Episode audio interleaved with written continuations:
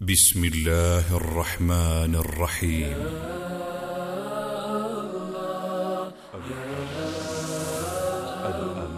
الأمان الثاني. فكان صلى الله عليه وسلم يلهج بالاستغفار دائما جالسا وقائما. الأمان الثاني. فعن أبي هريرة رضي الله عنه قال ما رأيت أحدا أكثر أن يقول أستغفر الله وأتوب إليه من رسول الله صلى الله عليه وسلم. قد خفي وبدأ وما تقر به. إلى كل من يلتمس رحمة ربه ومغفرته. الأمان الثاني. حقيقة ذكرها الله جل وعلا عندما خاطب نبيه عليه أفضل الصلاة والسلام بقوله وما كان الله ليعذبهم وانت فيهم وما كان الله معذبهم وهم يستغفرون. وقال صلى الله عليه وسلم من أكثر من الاستغفار جعل الله له من كل هم فرجا ومن كل ضيق مخرجا ورزقه من حيث لا يحتسب. ذهب الأمان الأول وبقي الأمان الثاني الاستغفار. فاللهم إنا نستغفرك ونتوب إليك من جميع ذنوبنا. استغفر الله العظيم الذي لا إله إلا هو الحي القيوم. لا تأخذه سنة ولا نوم وأتوب إليه. استغفر الله من حسي ومن نفسي. يسر المكتب التعاوني للدعوة والإرشاد وتوعية الجاليات بالمريدسية غرب بريدة أن يقدم لكم هذه المادة الصوتية وهي مختصرة من كتاب الأمان الثاني لصاحب السمو الملكي الأمير الدكتور فيصل بن مشعل بن سعود بن عبد العزيز آل سعود. إهداء بسم الله الرحمن الرحيم. الحمد لله رب العالمين. يسرني أن أهدي هذه المادة إلى كل من يلتمس رحمة ربه ومغفرته ويحتسب لذكر خالقه راجيا ومنيبا لغفار الذنوب بنية صادقة وعزم أكيد على توبة نصوح ولسان لا يفارقه الاستغفار. إن من نعم الله على عباده رحمته بهم والعفو عنهم والخالق جل وعلا عندما خلق العباد وهو العليم بطبيعتهم فقد شرع لهم رحمة منه سبحانه نعمة الاستغفار التي تفضل بها الخالق على عباده الذين أخلصوا النية لعبادته ولكنهم ربما يقعون في مصائد الذنوب بعلمهم أو بغير علمهم ثم يتذكرون فيستغفرون ويندمون ويطلبون العفو من الذي فتح لهم أبواب الرحمة وهو أرحم الراحمين. ومن هنا جاءت فكرة هذا الإصدار الذي أنعم علي ربي بإعداده واختيار اسمه الذي هو حقيقة ذكرها الله جل وعلا بمحكم كتابه عندما خاطب نبيه عليه أفضل الصلاة والسلام بقوله وما كان الله ليعذبهم وأنت فيهم وما كان الله معذبهم وهم يستغفرون وفسرها حين ذاك علي بن أبي طالب رضي الله عنه حينما قال ذهب الأمان الأول ويعني به وفاة الرسول صلى الله عليه وسلم وبقي الأمان الثاني فاللهم إنا نستغفرك ونتوب إليك من جميع ذنوبنا ومن جميع خطايانا لكي ترزقنا الأمان وتنجينا من العذاب الذي جعل الله الاستغفار أمانا منه بفضل من الله وكرم عظيم منه سبحانه. هذا وإنني لا أتذكر هنا ما حصل مع فقيه أهل زمانه من جيل التابعين الأولين بكر بن عبد الله المازني عندما كان يمشي وأمامه رجل حطاب يمشي ويقول الحمد لله استغفر الله. فقال له ألا تجيد غيرها؟ فقال الحطاب بلى فإني أحفظ القرآن وأعلم الكثير ولكن المرء لا يزال بين ذنب أو نعمة وأنا أستغفر الله من الذنب وأحمده على النعمة. فقال الفقيه جهل بكر وعلم الحطاب. كما إنني أتذكر ما ذكره جدنا الملك عبد العزيز بن عبد الرحمن الفيصل آل سعود رحمه الله في كتابه المصفى المختار يقول فيه رحمه الله وأكرم مثواه اللهم إني أستغفرك مما تبت إليك منه ثم عدت فيه وأستغفرك لما جعلته لك على نفسي فلم أوف لك به وأستغفرك مما زعمت أني أردت به وجهك فخالط قلبي ما قد علمت. آمين. فاللهم اغفر وارحم موتانا وموتى المسلمين أجمعين واجز اللهم السلف الصالح عنا خير الجزاء بما أورثوا لنا من علم نافع. وآخر دعوانا أن الحمد لله رب العالمين. بسم الله الرحمن الرحيم. الحمد لله والصلاة والسلام على رسول الله. تعريف الاستغفار. الاستغفار طلب المغفرة والمغفرة هي وقاية شر الذنب والمغفرة شيء زائد على الستر لأن المغفرة معناها وقاية شر الذنب بحيث لا يعاقب عليه العبد. فمن غفر ذنبه لم يعاقب عليه وأما مجرد ستره فقد يعاقب عليه في الباطن ومن عوقب على الذنب باطنا أو ظاهرا فلم يغفر له وإنما يكون غفران الذنوب إذا لم يعاقب عليه العقوبة المستحقة بالذنب. الاستغفار وعظيم أهميته بين المسلم وربه. إن للاستغفار أهمية عظيمة في الإسلام. والآيات والأحاديث التي تتكلم عن المغفرة والاستغفار كثيرة. وقد أمر الله نبيه محمدا صلى الله عليه وسلم فقال واستغفر الله إن الله كان غفورا رحيما. وأمر المؤمنين به فقال تعالى واستغفروا الله إن الله غفور رحيم. ومن السنة قوله صلى الله عليه وسلم إنه ليغان على قلبي وإني لأستغفر الله في اليوم مائه مرة. وقال صلى الله عليه وسلم والذي نفسي بيده لو لم تذنبوا لذهب الله بكم ولجاء بقوم يذنبون فيستغفرون الله فيغفر لهم. والاستغفار ذو أهمية كبيرة في حياة المسلم لأن فضائله كثيرة وبركاته غزيرة وقد أعلى الله شأنه في كتابه العزيز وذكره آمرا المسلمين بالاستغفار في أكثر من ثمان عشرة آية. وذكره بصيغة الندب في ست عشرة آية. وهذا يدل على عظم منزلته ومحبة الله له من عبده لأن به تكشف الكروب وتمحى الذنوب وتستر العيوب وتطهر القلوب وبالاستغفار تنزل البركات من السماء وتكثر الأموال والبنون وأعظم من هذا كله ما يحصل في الآخرة من رفعة الدرجات في جنات النعيم. والاستغفار عبادة لله عز وجل قائمة بذاتها نتعبد الله بها وقربة من القربات فكل محتاج إلى الاستغفار حتى الأنبياء والرسل والملائكة عليهم جميعا الصلاة والسلام. فهذا نبينا محمد وقدوتنا صلى الله عليه وسلم خير مثل في ذلك. فلقد كان يكثر من الاستغفار والعبادة الشيء الذي نحن أشد حاجة إليه لضعف حالنا وإيماننا. فكان صلى الله عليه وسلم يلهج بالاستغفار دائما جالسا وقائما.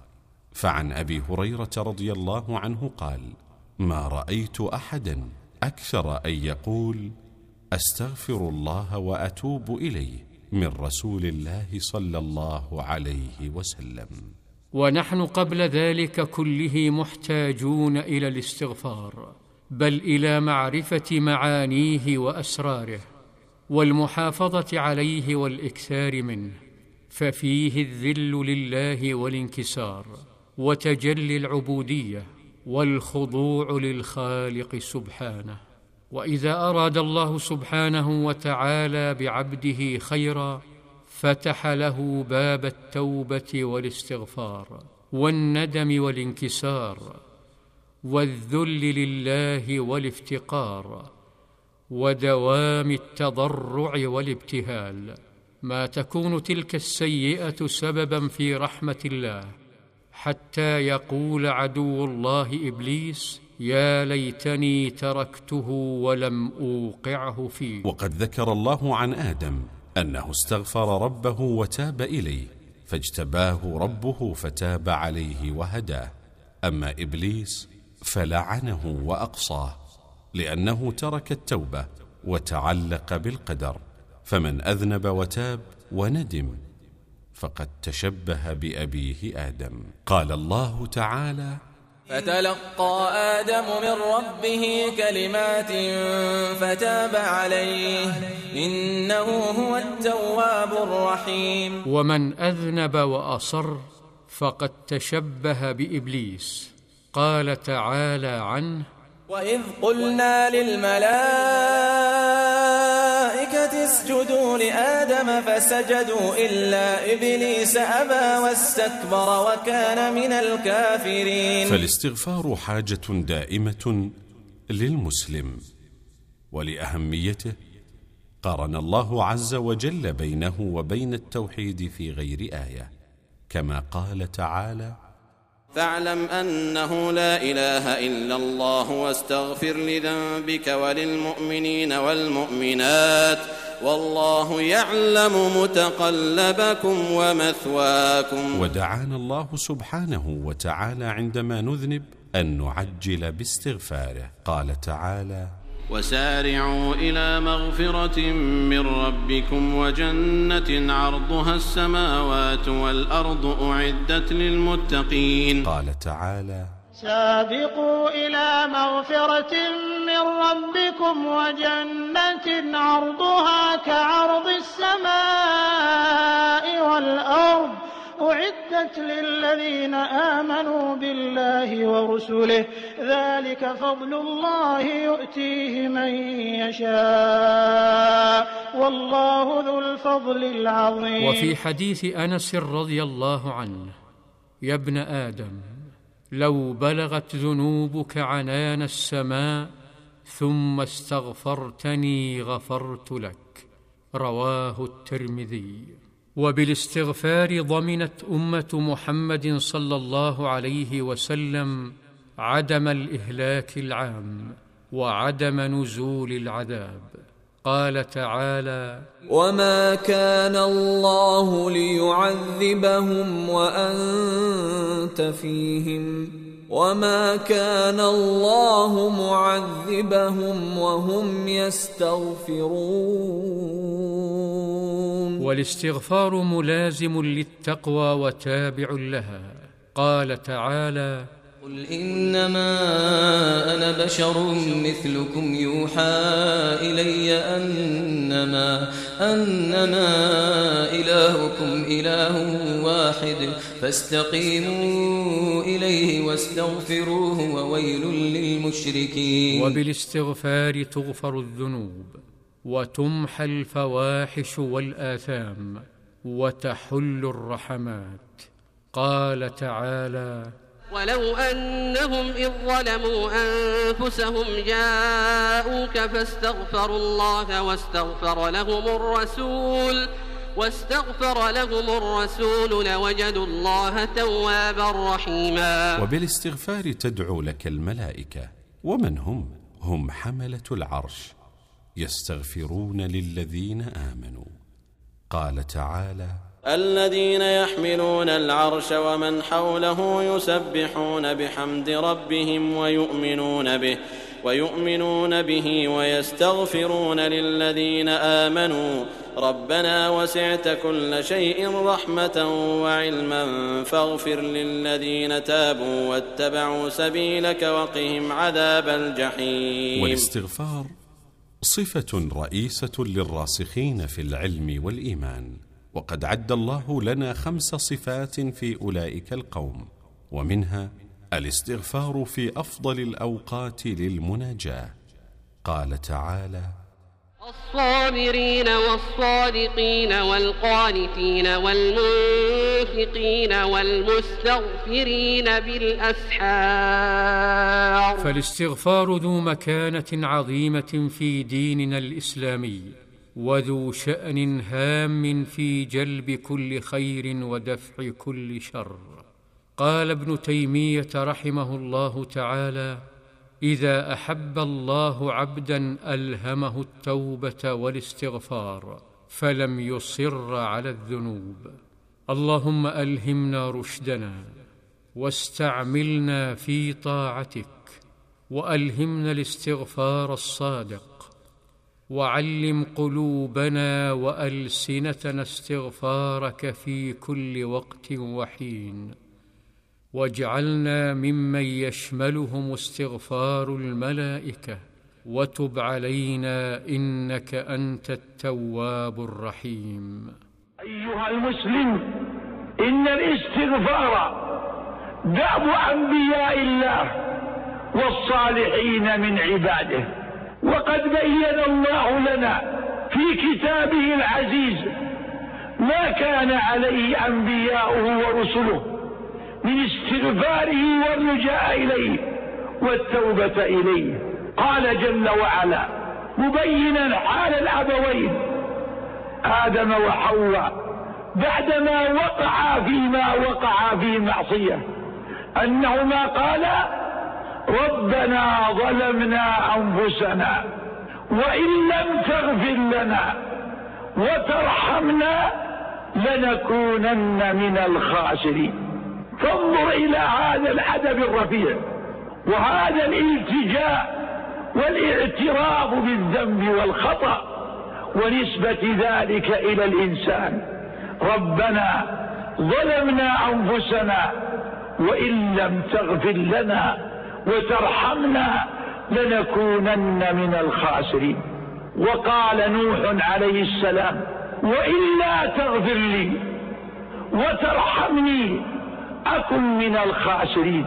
وأخبرنا جل وعلا عن داود عليه السلام قال فاستغفر ربه وخر راكعا وأناب. وقال عن نبيه سليمان قال رب اغفر لي وهب لي ملكا لا ينبغي لأحد من بعدي إنك أنت الوهاب. وأمر نبيه صلى الله عليه وسلم خاتم الأنبياء والمرسلين بقوله فاعلم أنه لا إله إلا الله واستغفر لذنبك وللمؤمنين والمؤمنات والله يعلم متقلبكم ومثواكم. ثمرات الاستغفار. إن للاستغفار ثمرات عظيمة جدا منها غفران الذنوب فمن اعترف بذنبه غفر له. رضا الله ومحبته فالاستغفار من الأمور المهمة التي يستجلب بها العبد رضا الله ومحبته سبحانه. رحمة الله جل وعلا. قال تعالى لولا تستغفرون الله لعلكم ترحمون. رفع العذاب. فالاستغفار من أهم أسباب رفع العذاب. كما قال تعالى وما كان الله معذبهم وهم يستغفرون.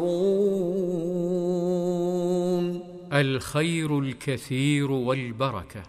قال تعالى ويا قوم استغفروا ربكم ثم توبوا إليه يرسل السماء عليكم مدرارا ويزدكم قوة إلى قوتكم ولا تتولوا مجرمين. كثرة العبادة والزهد في الدنيا فالاستغفار يحتاج إلى ندم وتوبة وهذا يتطلب منه أن يكثر من العبادات. قال تعالى وأقم الصلاة طرفي النهار وزلفا من الليل. إن الحسنات يذهبن السيئات ذلك ذكرى للذاكرين. قال تعالى ويدخلكم جنات تجري من تحتها الأنهار يوم لا يخزي الله النبي والذين آمنوا معه نورهم يسعى بين أيديهم وبأيمانهم يقولون ربنا أتمم لنا نورنا واغفر لنا إنك على كل شيء قدير. تكفير السيئات ورفع الدرجات. قال الله تبارك وتعالى ومن يعمل سوءا أو يظلم نفسه ثم يستغفر الله ثم يستغفر الله يجد الله غفورا رحيما. أنه سبب لسعة الرزق والإمداد بالمال والبنين. قال نوح عليه السلام لقومه فقلت استغفروا ربكم إنه كان غفارا. يرسل السماء عليكم مدرارا ويمددكم بأموال وبنين ويجعل لكم جنات ويجعل لكم أنهارا. أنه سبب لدفع المصائب ورفع البلايا. فالمصائب في كثير من الأحيان سببها الذنوب والمعاصي كما قال تعالى وما أصابكم من مصيبة فبما كسبت أيديكم فبما كسبت أيديكم ويعفو عن كثير فالمصيبة تنزل في كثير من الأحيان بذنب وإذا أحدث العبد استغفارا وتوبة نصوحا من هذا الذنب ترتفع المصيبة بإذن الله. فالله سبحانه وتعالى يقول ما يفعل الله بعذابكم إن شكرتم وآمنتم وكان الله شاكرا عليما. الاستغفار سبب لبياض القلب وصفائه ونقائه فالذنوب تترك أثرا سيئا وسوادا على القلب كما ورد عن النبي صلى الله عليه وسلم. إن المؤمن إذا أذنب كانت نكتة سوداء في قلبه فإن تاب ونزع واستغفر صقل قلبه وإن زاد زادت حتى يعلو قلبه ذاك الرين الذي ذكر الله عز وجل في القرآن الكريم. كلا بل ران على قلوبهم ما كانوا يكسبون. فالاستغفار سبب لإزالة ما قد تعلق بالقلب من سواد وما قد ران عليه من ذنوب ومعاصي. الاستغفار يجلب محبة الرب سبحانه وتعالى للعبد وكفى بمحبة الله تعالى نعمة. قال تعالى إن الله يحب التوابين ويحب المتطهرين. شروط الاستغفار. للاستغفار شروط لا بد من توفرها حتى تتحقق المغفرة. ومن هذه الشروط إخلاص القلب لله وحضوره مع الكلمات فإن الإخلاص أساس قبول كل الطاعات. فلا بد من إخلاص التوجه إلى الله مع إظهار التذلل والمسكنة والحضور الكامل مع الكلمات التي يتلوها اللسان. فلا بد من أن تكون هذه الكلمات مترجمة عما في القلب من يقين وإقبال وخشوع. عدم الإصرار على الذنوب قال الفضيل بن عياض رحمه الله تعالى. استغفار بلا إقلاع. توبة الكذابين. التصديق بالجنان واليقين بالثواب والإقبال على فعل الحسنات والطاعات. الاستغفار مكان وزمان. وللاستغفار أوقات ومواطن يستحب فيها. وإن كانت أبواب التوبة مفتوحة في كل وقت وحين. لكن ثم أوقات أرجى من أوقات ومواطن أبلغ في الإجابة وأقرب إليها من مواطن. فمن ذلك وقت السحر. قال النبي صلى الله عليه وسلم يتنزل ربنا تبارك وتعالى كل ليلة إلى السماء الدنيا حين يبقى ثلث الليل الآخر. فيقول من يدعوني فأستجيب له من يسألني فاعطيه من يستغفرني فأغفر له. ومن ذلك أثناء الصلاة وعقبها. ففي صحيح مسلم من حديث ثوبان رضي الله عنه قال كان رسول الله صلى الله عليه وسلم إذا انصرف من صلاته استغفر ثلاثا وقال اللهم أنت السلام ومنك السلام. تباركت يا ذا الجلال والإكرام. قال الوليد فقلت للأوزاعي كيف الاستغفار؟ قال تقول أستغفر الله أستغفر الله. وكذلك يشرع الاستغفار بعد الانتهاء من الأعمال فتختم الأعمال بالاستغفار. فالمجالس تختم بالاستغفار. أخرج أبو داود. من حديث أبي برزة الأسلمي رضي الله عنه قال كان رسول الله صلى الله عليه وسلم يقول بأخرة إذا أراد أن يقوم من المجلس أشهد أن لا إله إلا أنت أستغفرك وأتوب إليك سبحانك اللهم وبحمدك فقال رجل يا رسول الله إنك لتقول قولا ما كنت تقوله فيما مضى. قال كفارة لما يكون في المجلس وسنده حسن. وقد قال الحافظ في الفتح سنده قوي. وكان عليه الصلاة والسلام إذا خرج من الخلاء قال غفرانك. وفي الحج قال الله تعالى ثم أفيضوا من حيث أفاض الناس واستغفروا الله إن الله غفور رحيم. وكان النبي صلى الله عليه وسلم يقول في آخر حياته بعد أن نزلت عليه سورة النصر كان يقول في ركوعه وسجوده سبحانك اللهم ربنا وبحمدك اللهم اغفر لي. وكان يقول عند موته اللهم اغفر لي وارحمني وألحقني بالرفيق. وكذلك يجب الاستغفار عقب الذنب كما قال تعالى ومن يعمل سوءا أو يظلم نفسه ثم يستغفر الله ثم يستغفر الله يجد الله غفورا رحيما. فجدير بكل من قد أذنب أن يبادر إلى الاستغفار من ذنبه هذا خاصة ومن سائر الذنوب والمعاصي عامة حتى يلقى ربه نظيفا خفيفا من الذنوب والمعاصي يلقاه وقد غلبت حسناته سيئاته. ويشرع الاستغفار عند الخسوف فإن الشمس والقمر آيتان من آيات الله عز وجل يخوف بهما عباده.